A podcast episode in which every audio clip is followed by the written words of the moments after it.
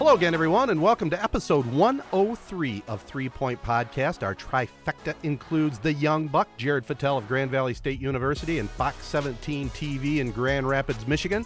Our middle guy, he's Matt Burns of ESPN in Charlotte, North Carolina, and I'm the ancient one, Ted Fattel of Sportsnet Michigan and Z925 The Castle. Our partners include Advanced Elevator, the Corunna Connection, Card Service Michiana, Rivals Tap House and Grill, Sheridan Auction Service, the Corunna Public Schools, Promec Engineering, and our syndication teammate, Sports Radio Detroit. Give us a follow and subscribe on Apple Podcasts, SoundCloud, or your favorite podcast hosting site. And we love your comments and questions on social media. Hit us up at Three Point Pod. Well, we have another fun one coming up with another, as I call it, social media star. We'll be joined by Mike Camerlingo, the creator of 60 Second Classics. And you can also check him out on Twitter at M. Camerlingo. And you can find his films on Instagram at 60 Second Classics. We're going to talk about our regular nonsense, of course, including a special edition of Entertainment tonight. And we're going to get it all rolling right after this short break.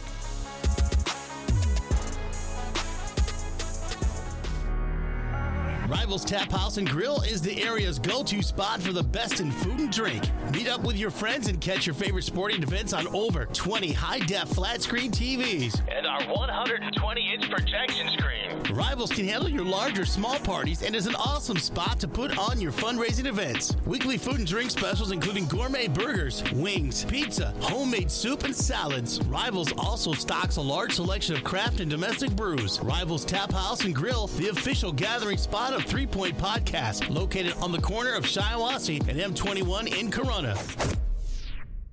85 90, 95 100. Looking for items to buy or sell? Look no further than SheridanAuctionService.com. We will solve your problem. Bring Sheridan Realty and auction your items, and we will market them all over the country and get them sold. If you are looking to buy items, we can help with that too. Call today 989 720 SELL. It's fast, easy, and we get results. SheridanAuctionService.com. Buy or sell, we'll get it done for you. Call 989 720 SELL. You'll do better with Sheridan. Okay, guys, so let's get this podcast going with with a, an interview that we're all really excited for. I came across Mike's videos and some of his stuff on social media when I saw these 60 second classics. We're, we're all movie fans. We all know that, people who listen to this podcast. And these videos, you have to go to and check them out on Instagram. The handle is at 60 second classics. Go check those out. But we have the creator of those videos, Mike Camerlingo, on to chat with us. He's been on MTV's Joking Off. I edited some of his stuff when he did some stuff on ESPNU, the show Unite. He's got a bunch of other stuff, 12 Beers, a web series. If you haven't come across anything, head to his Twitter page at M Camerlingo on Twitter and just see everything that he's about. So we're excited to chat with Mike. Thanks for coming on. How are you doing? Yeah, thanks for having me, guys. And perfect pronunciation of my last name. That is, you nailed it. So thank you for that too. Well, I'm good. I, I'm glad you say that because you know that that could go a bunch of different ways, and especially the three of us are from Michigan, and you know you always hear about that Michigan accent. So definitely didn't want to mess up the last name. So I'm glad I no, got that no, right. it was great. Thanks, and uh, yeah, thanks for having me on. I'm I'm excited to be here. Awesome. Well, I'm going to start off. The first question I have to ask. I said the the first thing that kind of made me want to see if you wanted to come on this podcast and chat with us were those 60 second classics videos. Break down the, the I guess the process of those. Are, are you a big? You're obviously a comedian, but are you a big movie fan? Kind of what's the process of putting those videos together? Yeah, so I I've always loved you know pop culture. I've always loved movies and TV shows, and it kind of came from a place. I, I started doing a version of them maybe a year or two ago, where it was I was playing kind of more of a character, and I was using it as a way to just kind of showcase my writing, so I could you know make a video or two and be like, here's a bunch of jokes, but also something you know jokes about something that I like because I all the movies I do I, I really like, even if they're you know not the best movies by by you know Rotten Tomatoes score or whatever. I, I there's something about them that I enjoy. So at this point, it's like I'll I'll identify a movie. I'll if I know the movie well, it makes it way easier. I'll figure out kind of the plot points, write out you know six to eight kind of long sentences, and then just try to find spots for jokes. And my goal with it is just to kind of give you, take you through the movie so you know what's happening, but also try to have some, you know, one-liners throughout it. Because at the end of the day, it's I'm I'm trying to make it, it you know, a funny video more than just a straight recap because you know I leave out a lot of plot points in these videos. So well, I think you recap them pretty well, and and I think you kind of touched on a little bit, uh, Mike, that uh, you know you're a writer, and you can tell that when you put the put the delivery together. I mean, a couple of your presentations, Christmas Vacation, I'm watching it, and I hear Turkey Queef. Okay, that got me laughing. Or or, ha- or Happy Gilmore, uh, Upper Decker and Grandma's toilet. I mean, that's yeah. just brilliant writing. Yeah, no, thank you. I'm, I'm glad you say that because that that was kind of the the the whole reason I started them was just another way to show off my writing. I, I, at the time when I was doing them, when I started doing them, I was doing a lot of you know applying to kind of a lot of writing jobs, and a lot of these jobs have writing packets. You know, you could write a a thing and they can read it, or I I thought it might make me stand out a little bit more if I had these pieces that I that I did, and uh, you know, it helped a little bit, but it would it more of a uh, it became more of a thing that people just enjoyed them, and, and it's kind of growing on its own. So I'm kind of just following uh, following the fun with it and, and uh, keeping going. You've been in a lot of commercials, which is kind of wild to say, including like ones like Fox Sports and stuff like that. What's it like being in a commercial? That just seems like an all-time flex. That when you see yourself like uh, in, in a nationally like syndicated commercial, that you just feel like incredible. What's that like? The whole commercial process is so funny because it's so the whole thing is so stupid because you go on all these auditions and you know you see there's there's a hundred people there, and you're doing in the the line between why you got booked and why you didn't. It, it could be anything. So it's it's uh, it, it's it's a really like it's a funny but also very discouraging thing to just go out to these commercial auditions and you go in and say one line and they're just like, yeah, all right, see ya. But like you said, if you book something, then you're feeling real good about yourself. You're like, yeah, I am the guy who should be selling soap. You know, you just get this big hit. So yeah, that Fox Sports one I did was fun, and then everybody said on the internet where they were like, "Is this the worst commercial ever made?" it kind of brought me back down a little bit. I didn't think it was that bad. It's fine. I, I thought it was good. You know, your background, it, you know, you you were on the MTV's Joking Off. You were a regular on that series, but did you ever do stand up? And if so, kind of what is the difference between doing stand up, writing writing jokes to in front of a live studio audience or whatever, versus writing for these 60 second classic videos or some of the commercials or anything else that you do? So I did I did stand up for a while. I, I don't do it anymore. I, I was more of a performer. Like I, I did improv for a long time. I did a lot of sketch comedy, and I would always do stand up enough to just kind of keep the muscles. But to be a good stand up, you got to be going out like you know ten times a week or something, and that just wasn't my thing because I never really wanted to be a stand up. I I do like kind of writing specific jokes, and that's what the 60 second classics to do. I think in stand up, unless you're maybe a one liner person, it's it's more story driven. And, and while you do need to have jokes, it's not as you know set up punch, set up punch, set up punch, unless you're one of those comedians who does that. But but that's really hard to do over a you know 10 to 15 minute set. Now, uh, give us a little bit more about your background, Mike. I mean, you're currently in New York, right? Were you always a New Yorker?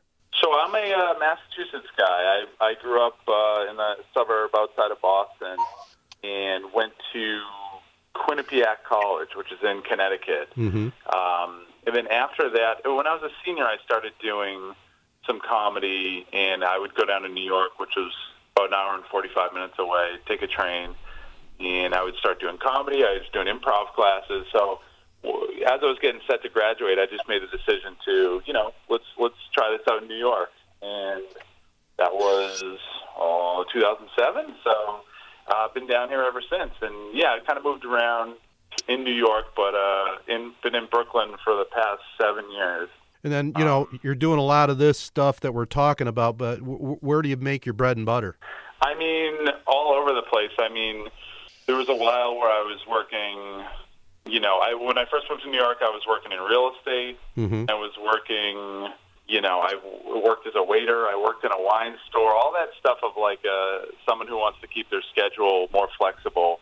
Um, but more recently, I've been able to make money and make a living freelance writing and all that stuff. So now people are hiring me to, you know, whether it's write branded spots or you know create videos for them. I'm, I've recently I've been creating a lot of videos in the vein of 60 second classics for companies. I, I did one for Bleacher Report, and I got a couple uh, other ones that may happen. So it, it's it is cool. Is that the thing that I kind of wanted to happen is is starting to a little bit in that people are coming to me and saying, "Hey, we like this thing.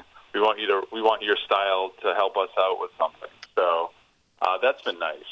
So you you worked on we mentioned it in the intro. You worked on the show Unite, which I was a little bit too young. I mean, it aired in 2012. I was still in grade school, so I wasn't quite able to stay up until midnight. But the idea of a sports like late night television, like entertainment show, sketch comedy show, seems like a good idea. Like, why don't you think it worked out? I don't know. It, it was a great idea. I, I think sports comedy shows have always kind of not worked out, and I don't know the exact reason because there seems to be a lot of overlap, but I don't know if it's because you know people don't like when you joke about their team, or if it's to me, it's like when you do a sports comedy show and it's all about sports.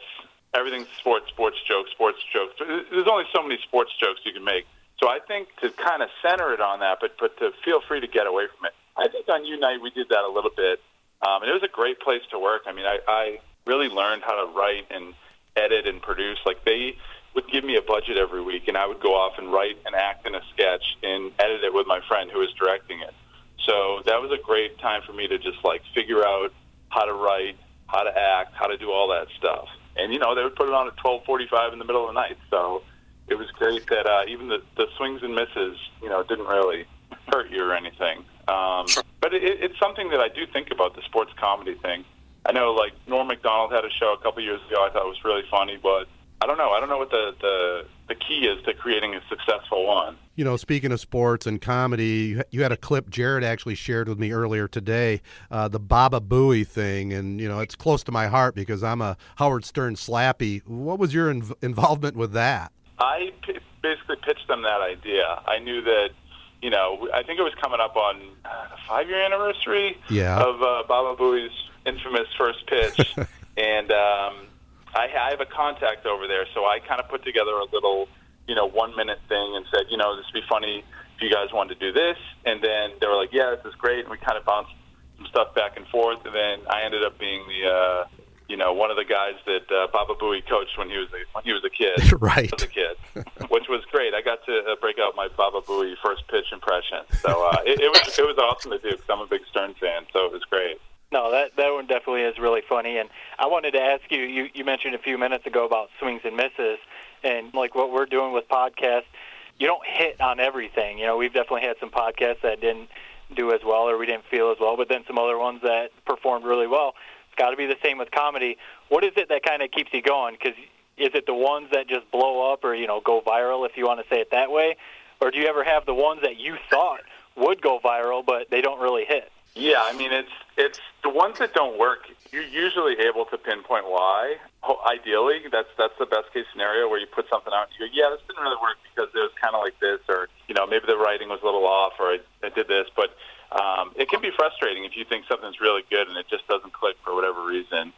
Um, I, I think the yeah, what, what keeps you kind of going back to the well is, is the ones that do. It's just kind of that positive reinforcement. So if you have a couple things that kind of don't do well or you're not getting much traction and you know you'll get someone who's like oh this is awesome i mean it's the same thing as when you're going to when, when i used to you know i don't do it too much anymore but go out for commercial auditions and stuff. And you know, you go out to ten auditions, and you're like, "What the hell am I doing? This is you know nothing, nothing, nothing." And then someone's like, "Oh, you're the funniest guy. This is awesome." And you're like, "Hey, maybe I am." You know, so it's that like little bit of positive reinforcement to to keep you going. And uh, that helps. I don't know. Maybe life would be a lot better maybe if you didn't get that, because then you could just quit this racket and live a normal life. I don't know. it's kind, of, it's kind of like uh, we talk a lot of sports. It's kind of like golf. It's you know it's like that that one hole that you hit a perfect drive and you have a birdie that's what keeps you coming back. But like you said you probably shouldn't like set your sights too high. Like you're probably not that good of a golfer just yeah, because of one all, birdie. when you get you, you get shoot a 120 and all you're thinking about is that drive on the 16th hole you know? So it's a sickness. So you you worked with Vinny from Jersey Shore on, on joking off. Like he's got to be one of the coolest people you've ever worked with right yeah, he was like a full time celebrity. We we were on a uh, we got paired up uh, on a team. The, the way the show worked, it was like three teams of two, and it was like a comedic game show. So you guys would go out together and do little bits and all that stuff. But I remember we were walking down. We had rehearsal by Penn Station, and we were walking, you know, a couple blocks. It was kind of a busy part of town, but we were just walking, talking together, and people were like their mouths are dropping when they were looking at us, and I was like, "What the hell?" And I'm like, "Oh, sh- oh, this is Vinny. Like everybody knows this guy. He is he is big time." And it, it was just so funny to see. Uh, but yeah, that was the uh, that was my my first uh, standing next to a celeb moment. Did you ever like go to a bar or a nightclub or something like with him? Because you must, if you did, you would have felt like a king that night. I know, I know. No, I, I definitely should have uh, tried to hang out with Vinny more. We should have. Uh, I think the only time we all got together was like the rap party, but that was kind of a closed event. So, Vinny, if you're listening, dude, let's hang out. Speaking I'm of ready. Speaking of MTV, like we we talk a lot with the the three different generations that we have on this podcast. MTV has definitely like gone through I don't know like generational phases, like the way it started just music videos. I remember like when I was watching MTV growing up, it was TRL was like the biggest deal in the world.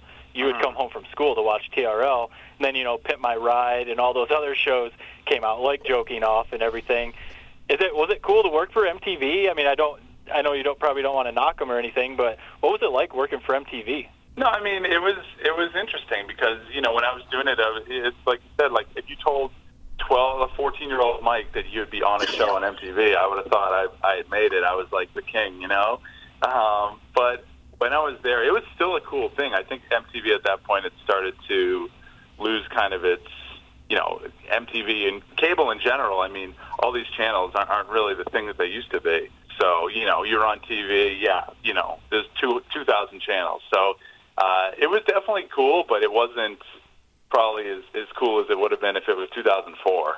I want to ask you back to the 60 second classics, Mike. I mean, you know, I, I scanned through quite a few of them. Kickboxer with Jean Claude Van Damme, Good Will Hunting, you know, the others, they're, they're awesome. But do you have a favorite? Oh, um, you know, I look at them like my children. I, I like some of them better than others, but I can't really bring myself to say which one. Okay, that's fair. So I, I, I think it's. Um, I, I actually really like the uh, the Karate Kid one. I, I think is my one of my favorites. I think that was the first. Which is funny. I have a good friend who who said he doesn't really like that one, and he like he's like I like all your videos. I don't really like the Karate Kid one. I'm like, well, that's my favorite one.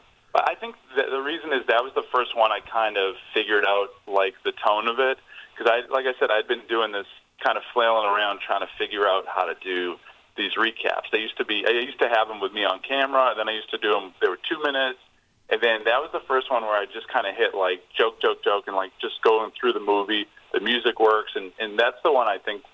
If you had to say which one, which one's number one, I would say the Karate Kid in my heart. Kind of got it going, and uh, you know, you also did some other ones, not just on movies. Bill Gates was also hilarious. Oh right, yeah, it was uh, cool to kind of break out of. That was just kind of on a whim. I, I did the, the I did a Saved by the Bell one too, with Zach and Slater are fighting. So I I um, I do the recaps, and then I'm doing some some kind of scene commentary too, which kind of all feeds in together, and uh, it's good. It's a nice little change up, I think, with those two kinds of videos. You made a website basically dedicated to finding a, a brand new slow pitch softball team. Ted on our podcast kind of champions himself as a legend of slow pitch softball. So maybe like, what's your sales pitch as to why he maybe should add you to his squad?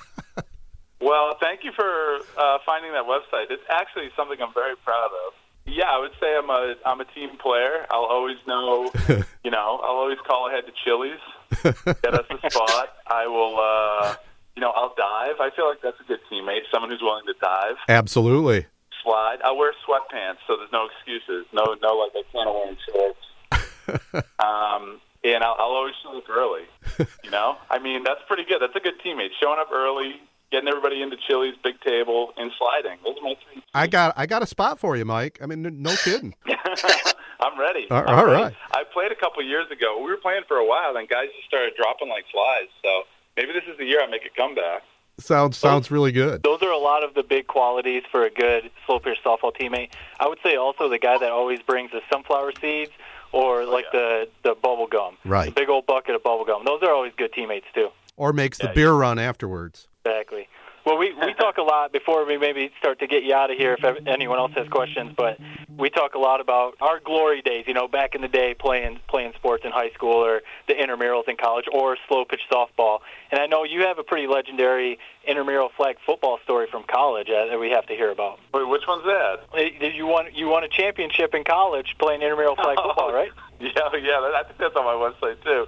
uh, yeah, well, it was senior year at college intramurals, and the thing, uh, our intramurals were they were terrible because they were at like eight in the morning on the weekends, and just a bad a bad time if you're trying to have fun the night before. So we were uh, we were down in the semifinal game, probably by three touchdowns. And you know, we just we just rallied together and made it made a comeback. And then in the finals, forget about it. Once we won that game, forget about it. And the best part of that story is that the kid, one of my good friends who was on our team the year before, who who loved intramural football like nothing, he transferred to a different school. And uh, us winning, it just broke his heart. And, and it's it's you know it's something we still talk about to this day. Well, that's awesome stuff. And I'll tell you, Mike, uh, we really appreciate you taking the time out of your schedule. Uh, you got so much good stuff going on. We're going to be talking about it further down the road, but uh, I really hope we can maybe touch bases with you again down sometime uh, in the future. Uh, this has been really fun. Yeah, absolutely. Thanks for having me on. I, I'd definitely love to come back. So, uh, you know, maybe I'll add a video to that softball website and we can talk about that. All right, we'll, we'll be looking for some upcoming movie movie takes too. Yeah, yeah, I should have another video this week, so uh, I'll get I'll get something good going. All right, again, tell our listeners the best spot to, to maybe hop on board and follow you, Mike. Uh, yeah, so 60 Second Classics on Instagram. You can follow me on Twitter at mcamerlingo, and also just launched a podcast, 60 Second Classics, same name. Um, it's just a short kind of thing that goes along with my videos each week. You need about 15, 20 minutes. Easy to listen to on the can, so check it out. That's what it's all about. Well, we we appreciate it, Mike. Take care and uh, have a good year. Thank you, guys. Thanks. You too. Oh man, that was fun stuff with Mike, and uh, can't wait to check out all his upcoming videos. But uh, before we move to Entertainment tonight, I want to tell you about Advanced Elevator Company. They feature top expert field technicians for installation, troubleshooting, and repair of elevators. An area business leader and longtime supporter of the Corunna Public Schools and a proud partner of Three Point Podcast. The CorunnaConnection.com knows it's great to be gold. Keep up to date on Cavalier Nation at CorunnaConnection.com. And speaking of Corunna, make Corunna your school of choice, young or old. It's great to be gold.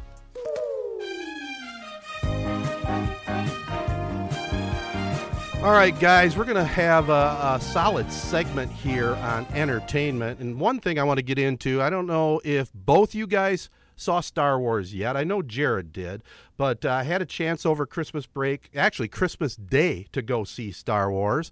And even though I'm not, uh, I'm not one of these Star Wars nerds that has to know every detail or follow along every plot line, I thought it was a very well done movie, and I thought it tied up. Uh, pretty much all the pieces pretty well. And what I really got a kick out of, you know, especially being the elder statesman here, is all the originals, all the original key members of the Star Wars franchise back at the beginning, back in the mid 70s, all made an appearance. So overall, uh, on our scoring system of one to three here on Three Point Podcast, I give it a solid 2.9. the movie was a lot of fan service for people like you who just essentially had no family to go home to, nowhere, nothing else to do on Christmas Day, so they found themselves in the theater. It, it's a it's a solid movie in itself, but when you like put together the whole last three trilogy movies, and I know we're losing Matt, who I don't think even knows who Yoda. We need a sound effect. Nerd alert! Nerd alert! but basically when you it's a solid movie by itself which is kind of how you watched it but when you put it together with the last jedi and the force awakens the, the whole tr- last trilogy they've had really just makes no sense. And, and i hated this movie as a result and it made me actually hate the last two movies because none of it really adds up and there's no cohesive storyline and it, it, to anyone who has a brain i think they could realize how that just made this overall just not that great of a movie. And you could tell that they were just feeding you slop, Ted, and yet you still ate it up and you loved it. I did, I'll, and I'll, I'll readily admit it. I thought it was very entertaining. Uh, I mean, let's face it. I, I, don't know how you compare Star Wars to the uh, superhero movies, but let's face it, they're all the same. You start out with some good guys. The good guys falter. The bad guys look like they're going to get an advantage, and at the end, the good guys win. I mean, it's every single you know every single movie like that is is the same plot line. It's just the way different things they put on the film. Basically, every movie. Kind of what I've heard. Kind of what you said, Jared. That's kind of what I've heard from some of the people that I talk to at work who are huge. I work with a lot of people who are huge Star Wars people, and that's why I asked them like, "Is it worth going to see?" Being that I haven't ever seen any of the Star Wars, and they said, "Yeah, this last one you could go see," and they're just tying stuff off, like you said, Jared or Ted. Characters from every movie have made an appearance and stuff, so I could probably go watch that one if I wanted to, but I feel like I still would be like, "Who's that guy? Who's that guy? Who's that guy?" So I, I probably won't. I feel like I wouldn't be doing the series justice if I just went and watched this one. And, and Ted, Yeah. what you just said about how Yes. they're all the same storylines, how it's the they're- they how are they going to end up beating the bad guys at the end? I mean, basically every movie genre has the same kind of storyline that they go by. I mean, Matt's our rom com expert. Basically, the couple's together at the start. Then they break up, and then they get back together at the very end. Yeah, I, I mean that's, that's kind true. of every movie. It has its own like that's kind of how they all go. No, I wouldn't say that. I mean, I would say so. The the breakup is a great like a great example of one that doesn't follow that same scenario. I would say it tends it tends to be that way on rom coms, but you know, okay, if you if you put rom coms and uh, and you know and superhero movies in one category, but there's a whole heck of a lot of other movies out there that are completely off the wall that have you know some brain thought put to it, you know, and have different twists that that do have a surprise ending. Well, that's the thing. That's why you. But you're you're saying how they're all the same. These Star Wars movies. No, that was just this specific Star Wars movie that you happen to love. That's that's what this one was. Not the past Star Wars movies where the Empire Strikes Back, the bad guys win at the end. Well, you, you, I mean, Star Wars is actually the opposite. Literally, one of the titles of one of their movies is the bad guys winning. right. That's true. That part is true. And I will say this I, I certainly won't get worked up because you put me in one category where I enjoyed the movie. I'm okay with that. I mean, that's, I, I'm that way with a lot of movies. Uh, a- Avengers Endgame. I enjoyed it. I didn't really watch all the other ones leading up to it. And, and I'm that way in general. I mean, if it's a good flick and it's not too confusing where you have to know every detail on the previous episode or two, what the heck? I mean, it, it's pretty good when they can set it up and you still can enjoy it. So, being that you you just watched this, you, you're admittedly not a huge Star Wars guy. Jared, are you? So, are you a big Star Wars fan? I love Star Wars.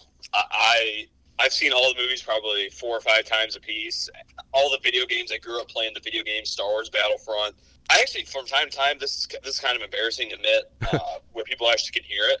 I'll just watch like fan theories on Star Wars on YouTube. So, so for Ted to come in here and saying how basically he's trying to match his opinion to my opinion in terms of Star Wars, it's it's it's it's it's making fun of me in a way. I I, I live for Star Wars. I love Star Wars movie, and this movie was a just complete disappointment. There's no other way to point it. Yeah. Put it. Did So- both of you guys sign up for Disney Plus?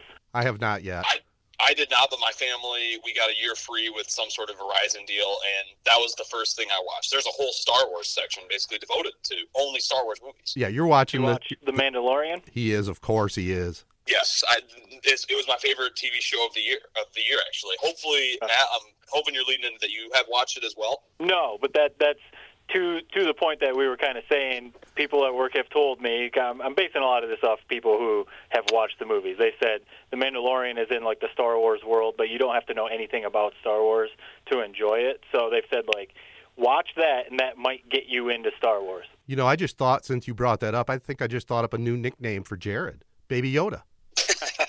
Oh And man, you were Yoda. And you were Yoda. there you go. 900 year old guy.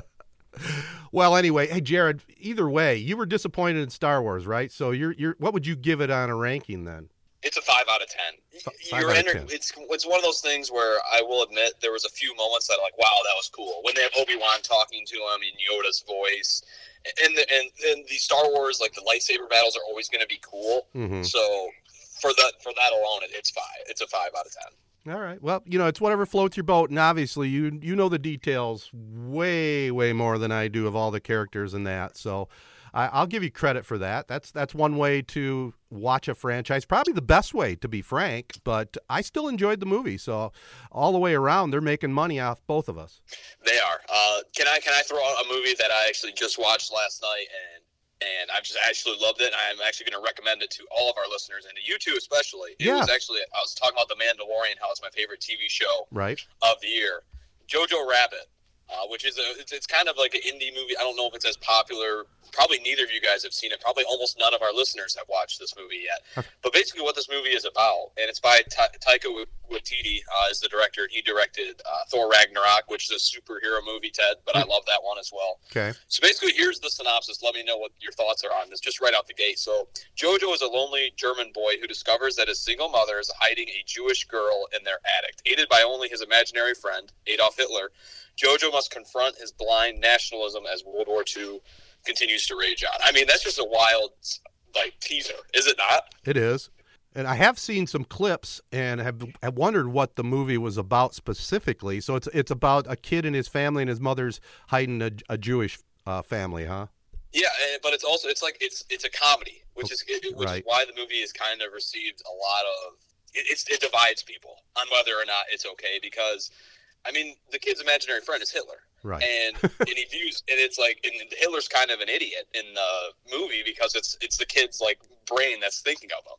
And and like just one of the opening scenes, it, it's it's it's weird. It doesn't sound like it would be funny when I say it, but it's him like going through the Hitler Youth training, and they're like they're having a party like a bonfire where they're just like burning books and celebrating and like cheering. Like it, it sounds stupid, but it's just it's it's it's a funny movie, and and the the soundtrack is actually awesome as well. It's it's a lot of popular songs that are actually made for through like German versions. So, for example, like the opening sh- shot that I'm talking about, which is a montage of the Hitler Youth, is uh, what's the, the Beatles? I want to hold your hand. It's just a German version of that song, and then the ending song at the end of the movie is uh, David Bowie "Heroes" just in German. So it's just a really good movie, and I feel like it's one of those movies that you wouldn't normally go out of your way to watch unless somebody specifically said, "Hey, go watch this," and that's kind of what I'm doing right now. Well, you know, it did have critical acclaim. I mean, it, it was nominated for for I think a Golden Globe, and uh, the little kid was nominated. So it has got some pub out there. So I I, I would like to see it.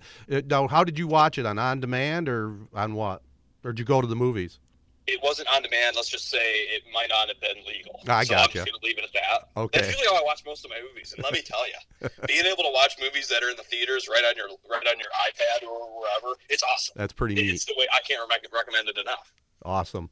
Um, I'll recommend one. I've got a couple here, two or three that we can get into. You know, I've become a big Netflix fan, and uh, during the break, I, I got a chance to watch Eddie Murphy and Dolomite is My Name. Have either one of you seen that one? No, I've heard of it though. It's really good. Eddie Murphy, really a tremendous performance. He plays this guy named Rudy Ray Moore, who he kind of was a struggling comedian, a nightclub guy, and all of a sudden he found a niche uh, of uh, you know making these campy.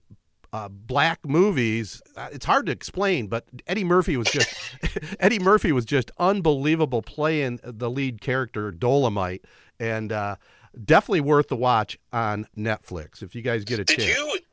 I actually started. I watched about the first thirty minutes of this movie, Okay. and I love Eddie. And I figured, oh, I love Eddie Murphy. I love whatever he does. I just, as somebody who had no idea who the heck Dolomite is, I just couldn't really get into it. Is that something you watched when you were a kid or something? Like, who the heck is Dolomite? No, but I lived in the era back in the '70s when you know they had the the black exploitation movies. You know, they had like uh, oh, what's her name, Pam Grier, and some of these other actors. You know, they had their own little niche, and then he he came and joined that niche. Uh, I was well aware of it, but you know, it was mostly for the uh, black audiences out there at the time, frankly. And it's a true story, which also I found pretty neat. And I thought the uh, you know the the settings there in the 70s was well done as well and, and eddie, eddie murphy was just fantastic so i could see where that one would be more of a generational thing that people maybe more or my age group would get into than yours It is good that Eddie Murphy is back, though. I will say that much. I mean, I Eddie Murphy is the kind of guy. I don't know anyone who doesn't like Eddie Murphy. Right. I mean, it, it's just every from everything from Raw, which might surprise you that I actually like that that stand up comedy, but I actually did when I was growing up. Anywhere from there to Daddy Daycare. and he also made a but- he also made a very solid comeback on Saturday Night Live right before the holidays or right during the holidays. It was just that was a great Saturday Night Live where he hosted it and brought back a lot of his old characters. So very cool. So, Jared, you've watched some of his stand-up. If there's people, and like you would be in the generation that has only seen the Daddy Daycare type movies of Eddie Murphy, like if you don't know his whole career, his stand-up is very different than some of those like poppy comedy movies that he's done. Like if Yeah. you've only watched The Nutty Professor, Daddy Daycare, and then you're like, oh, cool, I'm going to go watch some of his stand-up. You might be in for a little bit of a surprise. It's kind of embarrassing that Daddy Daycare is the first movie that came to my came to my mind. but Coming to America is one of my probably top twenty favorite movies of all time. I, I could watch that movie a million times. I love that one. That's a classic, no doubt about it. Also caught another one on Netflix uh, just yesterday, and uh, it was it was awesome. Now I think this might be geared mostly to all our Catholic listeners out there, if you will. Uh, but but you guys have probably seen the, the the ads for it. The two popes. Have you heard about that? The Two Yeah, Popes, this is a show or yeah, a movie? it's a it's a it's a Netflix uh, movie, and it's about it's a great behind the scenes look at how first of all a pope is elected, and then how we got to the current situation with Pope Benedict retiring, which is almost unheard of. I think the last time a pope retired was in the like the 1200s, but Pope Benedict retired and Pope Francis took his place. All I can tell you is some of the best acting performances by Anthony Hopkins as Benedict and an Oscar worthy acting job by Jonathan Pryce. He plays Pope Francis. You don't really have to be a Catholic to to enjoy it, but I think anybody that is will really get into this movie and I thought the acting was just absolutely tremendous with those two actors. So, You say you say that it would be in people who are Catholic would be intrigued. I'm Catholic, yeah. and nothing about what you just said intrigues me whatsoever about this movie. And I also will say this: Would Wh- you think that? When's the last time you've gone to mass, young man? What, So what kind of Catholic that- are you? Do you think that if you go to church right around, I would say five to ten times a year, would would that be catered to this audience? I guess I should say I go to mass Twice. Christmas Eve and Easter. Yes, exactly. yeah, well, yeah, I, I give it a try. You know, if you're bored someday and want to see some great acting and and it's it's uh, it's very well done. That's all I can tell you. Matt, we seem to be leaving you out. Have you seen any entertainment stuff lately? I see. Well, this is always Uncle Ted and little little nephew Jared. It doesn't need to be. no, I, I mean I've seen some stuff. I do watch some things. Uh, the the thing I was going to bring to the table is uh, the TV series You. I don't know, Jared. You've probably seen some people talking about it. I don't know if you've come across it, Ted. I've heard of it. Yeah. yeah, it's kind of like uh, I don't know. Like I never watched Dexter, but Oh, kind of compared it to Dexter. loved Um, Dexter. Loved Dexter. Oh, you so you watched Dexter? So yeah, you you might be into this. It's on Netflix. Okay. It's two seasons in. We just finished the second season. Um, I, I I think it's really good. I never watched Dexter again, so it was kind of hard for me to like compare it to that. But you know, there there's been some twists, and you know, it is kind of there's a lot of killing and like blood and gore or whatever a little bit. But um, I mean, if you like Dexter, then you wouldn't you wouldn't mind this one. But yeah, there's been a couple twists in it. It's like a I don't know. I think they call it like a psychological thriller. You know, Mhm. a little bit of like romance and stuff. But um, no, it's good. And like some of the twists in the second season, I wasn't expecting, and there is a third season. So yeah, it's good. And it's funny because it's one of those shows. Like a lot of people are talking about it right now on on social media and stuff. And like it, I have a couple buddies at work who are single who also watch the movie, and we've been like, I don't know if this is the type of or the show. I don't know if this is a show that like if you're on a first date with someone, if you want to tell them that like you're really into this show because the main character is uh, he goes around killing a lot of people. So we, we've just made jokes like if if you're a single guy and you're telling girls that you're into this show, probably not a good idea. Yeah, you may not get a follow up. Damn it, that's that must be what I've been uh, doing wrong lately. Uh, so, so Matt, The, the last few like- dates, the last few Tinder dates you've been on, you told them to go watch you. yeah, that must have been why they were so repulsed. But so Matt, why? So did you, without giving away maybe spoilers on this show, because I'm sure Ted will probably go home and binge the whole thing tonight. Oh yeah. Did, did you like the twist in season two? I personally didn't. I'm not. I'm not- not necessarily going to say liked. I definitely didn't see it coming. Yeah, it, it made me like not as excited for the third season. I will say that because like kind of how things played out, it kind of made me like, oh, like cool. You know, you got me. I, I didn't see it coming, but all right. Yeah, yeah. But That's I, what I I'm would. still entertained by it. I will say that. So I mean, if you're if you're done with all your your Catholic movies and stuff like that, Ted, Yeah.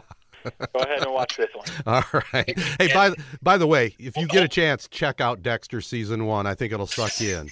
It was it was I awesome. know, I, yeah, a lot of people have told me Dexter is really good, so that's it's another one to add to the queue. Yep. That's one of those. That's like one of the most popular TV shows of like the of like the 2010s. So, yeah, if you if you get a try, it'll suck you right in.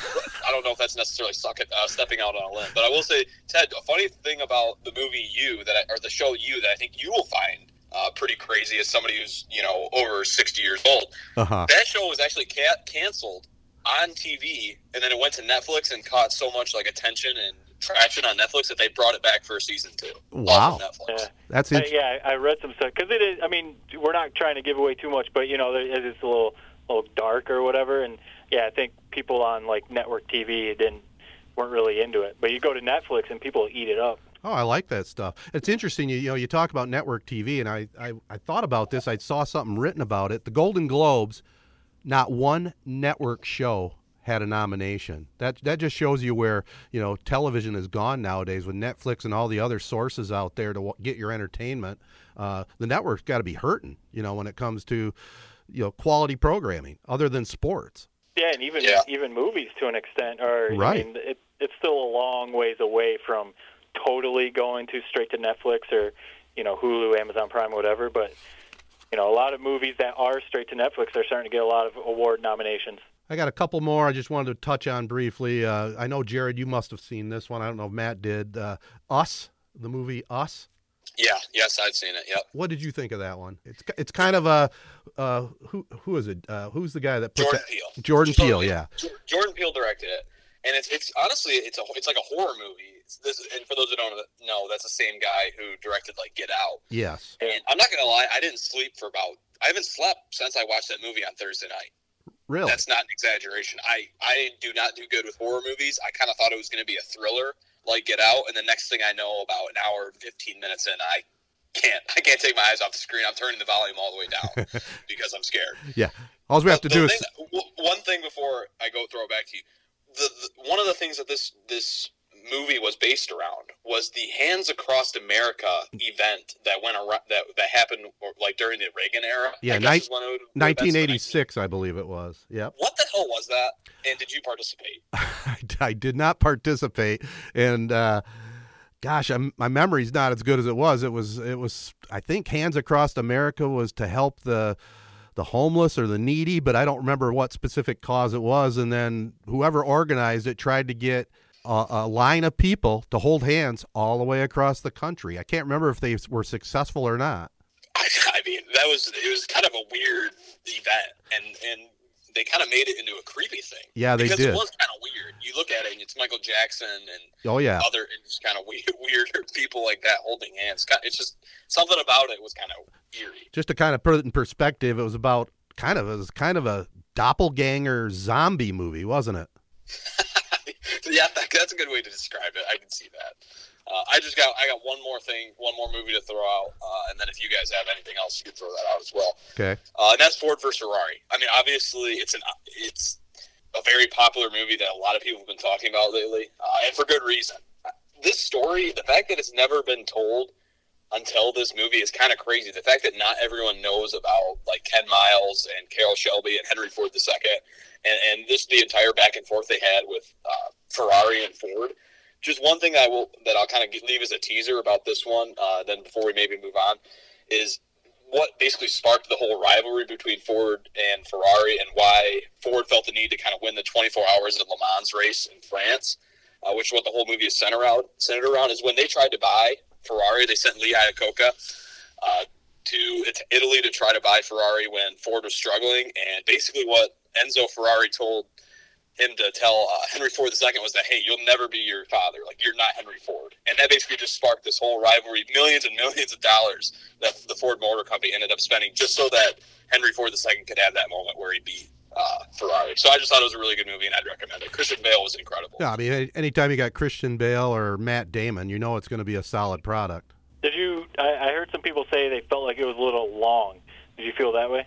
Yeah, I, I agree. Like the first 45 minutes before the actual like race starts, when it's all kind of just business stuff and talking about how like the like the sales meetings between Ferrari and all that sort of stuff, it, it did drag a little bit. I, I could see that point exactly. But the last 45 minutes when it's just nonstop 24 hour race, it's it's awesome. And they do a good job of shooting it where you actually know what's going on. You know, I mean, it's when you normally watch a NASCAR race, it's they're going so fast that you can't even really see what's happening. But the way they shoot it, it's actually really cool and looks, and you know exactly what's going on. Now I have one more movie that I, I was shocked that Jared recommended to me, uh, and it's called Marriage Story on Netflix, and uh, it was uh, your recommendation was was very good. It was an awesome movie. Scarlett Johansson, Adam Driver. Uh, you know, it was a tough, tough story. It was a drama all the way. There was very little humor in this movie. It was about a couple that broke up, and you had to watch their trials and tribulations and their battles. And uh, I thought the acting was just incredible, especially the one scene where they were going at it in his cheap rented apartment. And, and I'll be honest with you, you know, a little bit of this movie. Anybody that's gone through a divorce, and I have, it, will hit home. And this, some of this stuff in that movie hit home for sure. But it was very well done. That's another one on Netflix. Your thought, Jared? Since you recommended it. It, it, it was it was my favorite. It was one of my favorite movies of the year. It, it was it was a great movie. Adam Driver, uh, Bill Simmons has this saying where he says, "I have season tickets to this guy. Where whatever he's in, I'm going to watch." He's in Star Wars, as you know. That yep. was my first time he kind of I saw him was in The Force Awakens. I love this guy. And like you said, it's him and Scarlett Johansson. I think it's Scarlett Johansson's best acting job in yeah. any movie she's been in in her entire career.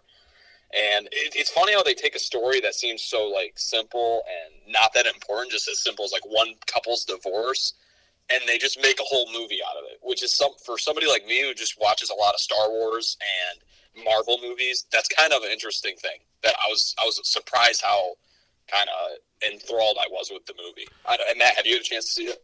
I haven't seen it. I, Scarlett Johansson. If if you're talking about season tickets, I have season tickets to anything that she does. So, yeah. And I, you know, I, I've heard some people say the same thing that she did great acting job uh, by her. So I would definitely. I'd be interested in seeing it. Yeah, phenomenal movie. I mean, if you're in, you know, sometimes it's tough to gear up to watch a heavy drama, but it was well done, and uh, yeah, the acting was incredible. I did mean to bring up. Uh, your guys' favorite movie, the the Irishman, got shut out. Yeah, yeah. I was a little surprised at that. At least it was nominated, but yeah, shut out on the awards for sure. Do you think it's because no one actually finished the movie? do we do we care? like, like, is that something that we watch? Do we watch the awards show? I personally don't, but it seems like something that Ted has DVR'd and probably watches it two or three times. Without a doubt, no. I watch it once. I do DVR it. I like uh, I like to get through all the commercials, but uh, you know, we're talking season tickets.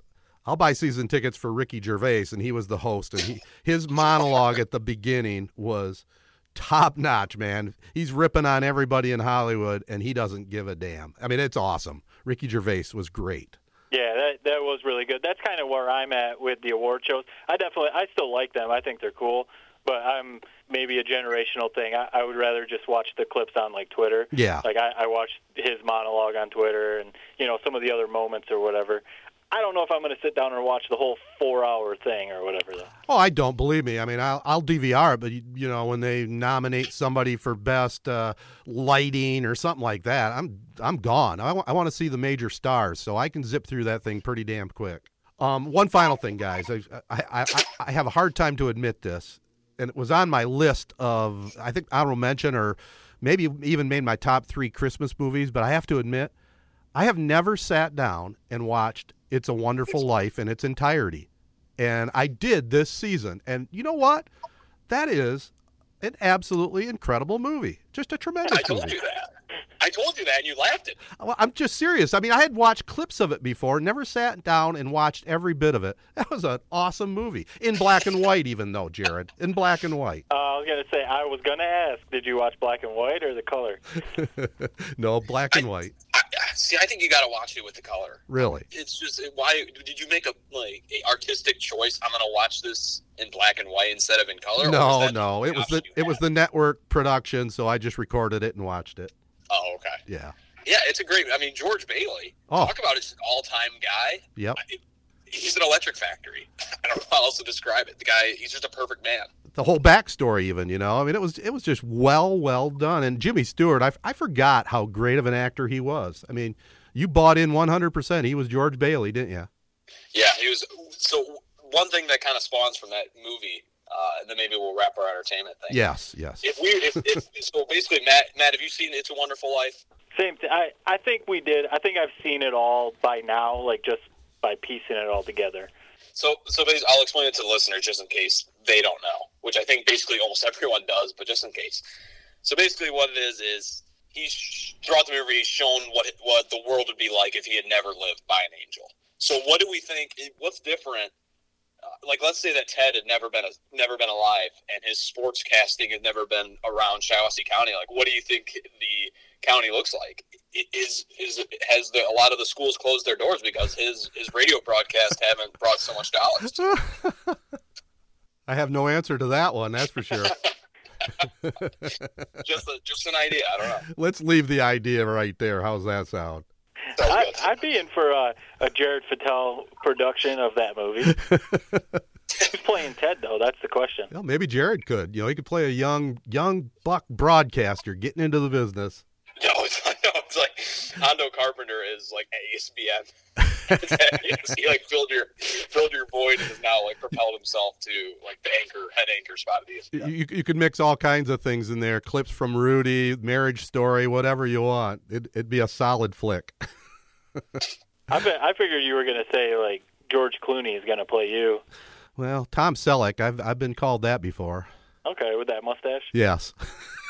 That's not a bad thing. Could be worse, that's for sure. But an old Tom Selleck. All right, let's wrap this segment up. One of our yeah, let's wrap it up. Uh, you know, the big talk last week, or it's still going, or whatever. The Jeopardy goat. Did you guys watch that? I did. Jared. I, I caught a lot of the clips on Twitter. Okay. I, I wasn't able to watch it live, but I definitely kept up kept up to it, which is more than I would have said a few years ago. I'll say very entertaining. I mean, it, it was it was a little a little weird getting into an hour long Jeopardy. You know, usually you, you you're used to the half hour thing. You got the two categories and then the final Jeopardy. But seeing them go two full shows, it was pretty cool. And I have to admit, I thought I thought Holzhauer was going to roll away with it when they set the lineup. But Ken Jennings, I forgot how good he was and uh, how clever. He's funny. He's a funny guy, man. Yeah, that's what I thought. Same thing. I, I only watched a bunch of the clips on Twitter also, and that it it looked like the the three of them were kind of like, yeah, they were taking it seriously, but they were having fun with it. They were. yeah. that it was it was well done, and I think it probably wraps up this week. So I'll be tuned in again. And the the the third dude, what Brad? He I, I just see people saying like he doesn't even belong there. He's not even like in the same class as the other two. He's definitely struggling, and you know he had won like three point seven million dollars playing different varieties of the Jeopardy game. So, Yeah. but they had to have a third. You know, you really you really want to do it with two. All right, It's well, almost, but to me, it almost seems like they're happy to be there, which I guess they would be if they already won all this money. y- But yeah, they seem a little too buddy buddy for me. yeah, I mean, on Twitter they have this little back and forth. I just kind of wish that they would hate each other. yeah, but they don't. You know, and they're No. getting their glory on prime time. So, but they, I'll tell you one thing, they are some brilliant guys. I mean, some of the oh, questions that they have answers to, whew, you know, I'm lucky when I go through one round that I can maybe answer three questions out of the whole board before they give the answer. It's crazy. All right. That's our segment, one of our longer ones we've had in a while. And uh, we're going to wrap up the show with some potpourri in sports, including Spartans and Wolverines basketball and a few other things. But before we get to that, hey, if you're looking for some fun, stop into Rivals Tap House and Grill, the official sports bar of Three Point Podcast. Weekends are really hot over there. You can cheer on the Spartans, Wolverines, Red Wings, Pistons, whoever you want to root for. Over 20 high def TVs, awesome food and drink. Come on in Thursdays for their weekly Opinionation show. It's similar to Family Feud with great prizes, and the best part, it's absolutely free. That's Rivals Tap House and Grill in Corunna. And everybody likes a great deal, right? Well, go online at SheridanAuctionService.com for info on upcoming auctions. The auction house, it's packed with all kinds of great items. They have an auction underway ending January 14th with Amazon returns and overstock items, and another auction with household flooring and other stuff. Stay up to date by checking their website at SheridanAuctionService.com. Sign up for their email notifications or give Troy Crow a call, 989 720 CELL, for other details. All right, guys, we're recording this podcast on Sunday, and both Michigan and Michigan State basketball had uh, key road games today, and to no surprise, came out on the losing end. Any thoughts uh, where we're at at this point of the season, boys? I mean, the biggest thought that I have is, you know, Michigan's kind of I guess you can definitely say they're struggling a little bit. Michigan State was playing really well. I think they had won eight games straight coming into this one, so you know they were playing really well. But you know what people are talking about a lot is how tough it is to win on the road right now in the Big Ten. And I mean we've seen it. Michigan hasn't won a true road game yet this season. So, so yeah. It, and I looked up some numbers, and uh, Big Ten teams on the road are five and thirty-two. So it's not just a Michigan thing struggling. The whole Big Ten is struggling on the road my main takeaway from the I'll start with the Michigan game, then I'll go to the Michigan State game. Uh, of course, Michigan played lost to Minnesota, like you said earlier today. Was that I can't wait to see Franz Wagner in a couple years. I mean, I was just loving. He was he had a couple big threes that just were really clutch, and he's like still developing as a player. But I do think that in a couple years, when he's a junior, I think he's going to be one of the like he's going to be in, in, the debate for Player of the Year uh, in the country. I really do believe that, but. I don't. I mean, like you said, Matt, it's, it's a lot of just they can't win on the road. But is it is it just the fact that it's like such tough places to play, or is it just everyone's so even? Like, which one do you think it is? I still do think that Michigan State probably is definitely the favorite to win the Big Ten. But otherwise, I think yeah, it, for the most part, like even teams like Rutgers, Illinois, they're pretty good this year. So like, I think it's mostly top to bottom. The the conference is fairly even. There's the you know maybe you could say that Michigan State is above the rest of the teams, but overall, I think it's a pretty even conference. Like to the point where they might kind of beat up on each other, and there might be some teams that miss out on the tournament just because they're losing a bunch of conference games. Yeah, and I will say this: I mean, it's just obvious that the road the road team is at a disadvantage, especially in the Big Ten. I don't know if it's. Uh, uh, just the home cooking, you know, maybe getting the calls with the refs, uh, the travel, dealing with the travel in the winter time. I don't know what it is, but uh, it's definitely a, a, a, fact stat right there that well, the, the, road team struggles. Look at you, look at you teeing me up, Ted. I tweeted out from our, our three point podcast Twitter page uh, some stats that I looked up after the Michigan game. I was just curious. I was looking into some numbers, like that five and thirty-two stat that uh, Big Ten teams are on the road. But I was just looking at like shooting numbers, three point, free throw, stuff like that, and I saw that just today in the Michigan Michigan State games, Michigan and Michigan State, who were the two road teams, were a combined nine of twelve from the free throw line, and their opponents, the the home teams, Purdue and Minnesota, were twenty six of forty five. So, you know, whether that's the story of the game or not, you know, who knows, but that's a huge advantage for the home teams at the free throw line. I guess so. That's that's ridiculous. Yeah, I mean, I don't know if that's home cooking or what, but you know, it's just crazy to see. I don't know, like just talking about Michigan. You know, Isaiah Livers obviously is out. He was their leading scorer when he got hurt. So I'm really curious to see, like, hopefully, you know, it's a groin issue. So I don't know if either of you have ever had groin issues. I I pulled my groin like my junior oh, year um, in baseball season, and it's just like a lingering issue. Yeah. So hopefully, they're just holding him out to make sure he's good because they're they're not the same team without him. I'm not saying they're going to like when he comes back run away and win the Big Ten, but you know, offensively, I'm I'm with you, Jared. I think Wagner is going to be really good once he kind of you know adds some pounds and develops a little bit, but you know, offensively, they're not the same team without Livers out there. They, they need him back 100% healthy. Don't rush him back, but bring him back in time where they can make a push, you know, maybe for the Big Ten tournament and also try to solidify a spot in the NCAA, which is no guarantee at the moment. Yeah, and because having him out, it forces Wagner to kind of have to shoot more, and, mm-hmm. and it's gonna it's gonna make the players around him better, so that when he does come back, it's not him him like basically the him and then Xavier Simpson show. And and the thing I will like nothing explains Big Ten basketball more than this, which is basically so Purdue loses to Illinois by 26. They scored 37 and, points. and then they and then they beat Michigan State by 29. Yeah. I mean, I don't and that's just and it's a difference between being home and away and it's also just Matt Painter. He yeah. a hell of a coach and he doesn't get enough credit for it. He really doesn't. Yeah, you're right about that. And you know, it's it, and the other observation I have on Michigan is uh, Teske he just can't seem to stop some of these bigger players defensively. He does all right offensively, obviously. He can go back behind the arc, but he doesn't match up real well defensively, does he? And that's what's crazy is coming into the year, like he's he's been looked at as one of the better, if not maybe one of the best, maybe outside of Xavier Tillman, but uh, defensive big men in the Big Ten. And I don't know, like I, I did see some people talking about it on Twitter today, and uh, one of our former guests, Ant Wright, um, who played at Michigan he was talking about it today too. That under Beilein, they used to they would double down in the post sometimes or like dig, you know, just kind of like hedge, show show a little bit of help on the big men. Juwan Howard, I don't know if it's like his philosophy or just his coaching staff's philosophy. They don't double team the bigs at all. It's basically Teske one on one or whoever the big is one on one against the other team's big, and they're basically saying like, let this guy. Don't leave the shooters. If this guy's going to beat us down in the post, that's fine. Just don't leave the three-point shooters open. They don't want to like get beaten by guys just knocking down a ton of threes, which is great. But right, these last few games, the the big men of the teams that Michigan is playing, they're having career days. Yeah. So you know, I don't know if that's a Teske thing because it's kind of like, man, if he's just being left all all alone, that that's tough to ask anyone to do. But yeah, he he's kind of looking like he's getting owned a little bit. All right, like I said, we're we're recording this on Sunday, so we got the big college football national championship game coming up tomorrow night, and uh, uh, we'll give our little predictions. But before we get to that, also a tough week for the Spartan Nation as George Perles, uh, their longtime coach, football coach, and athletic director, passed this passed away this week, and I know they're mourning his loss over there. And I will say one thing about Perles: I did have a chance to interview him years ago.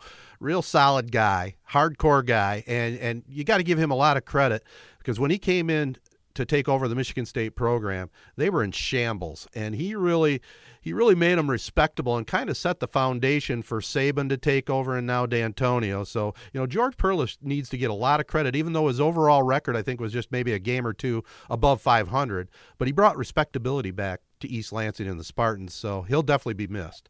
All right, guys, uh, college football championship. I guess all we can do at this point, you know, we don't want to be too outdated in our comments, but we might as well make a prediction. You know, update our uh, thoughts from a week ago. You got LSU and Clemson tomorrow night. What are we thinking?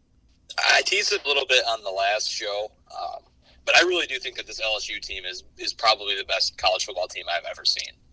I mean, just from everywhere from Joe Burrow to just the guys they have on, on defense. Let me let me let me put an asterisk on that for one second because I think I heard earlier in the season Ohio State was, but go ahead, continue. I never said that. Okay. I didn't say that they were. No, that was like the, the I was a lot of people did say that Ohio State would was, which I thought was kind of crazy, but they definitely are.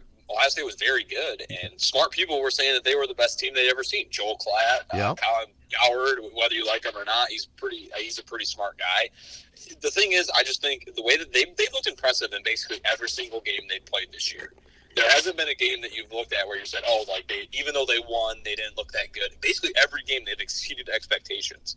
And by blowing out Oklahoma, I know it's Oklahoma; they get blown out by everybody. But seven passing touchdowns in the first half. I mean, they've been as impressive as they come, and I don't care if they beat Clemson by one or by twenty.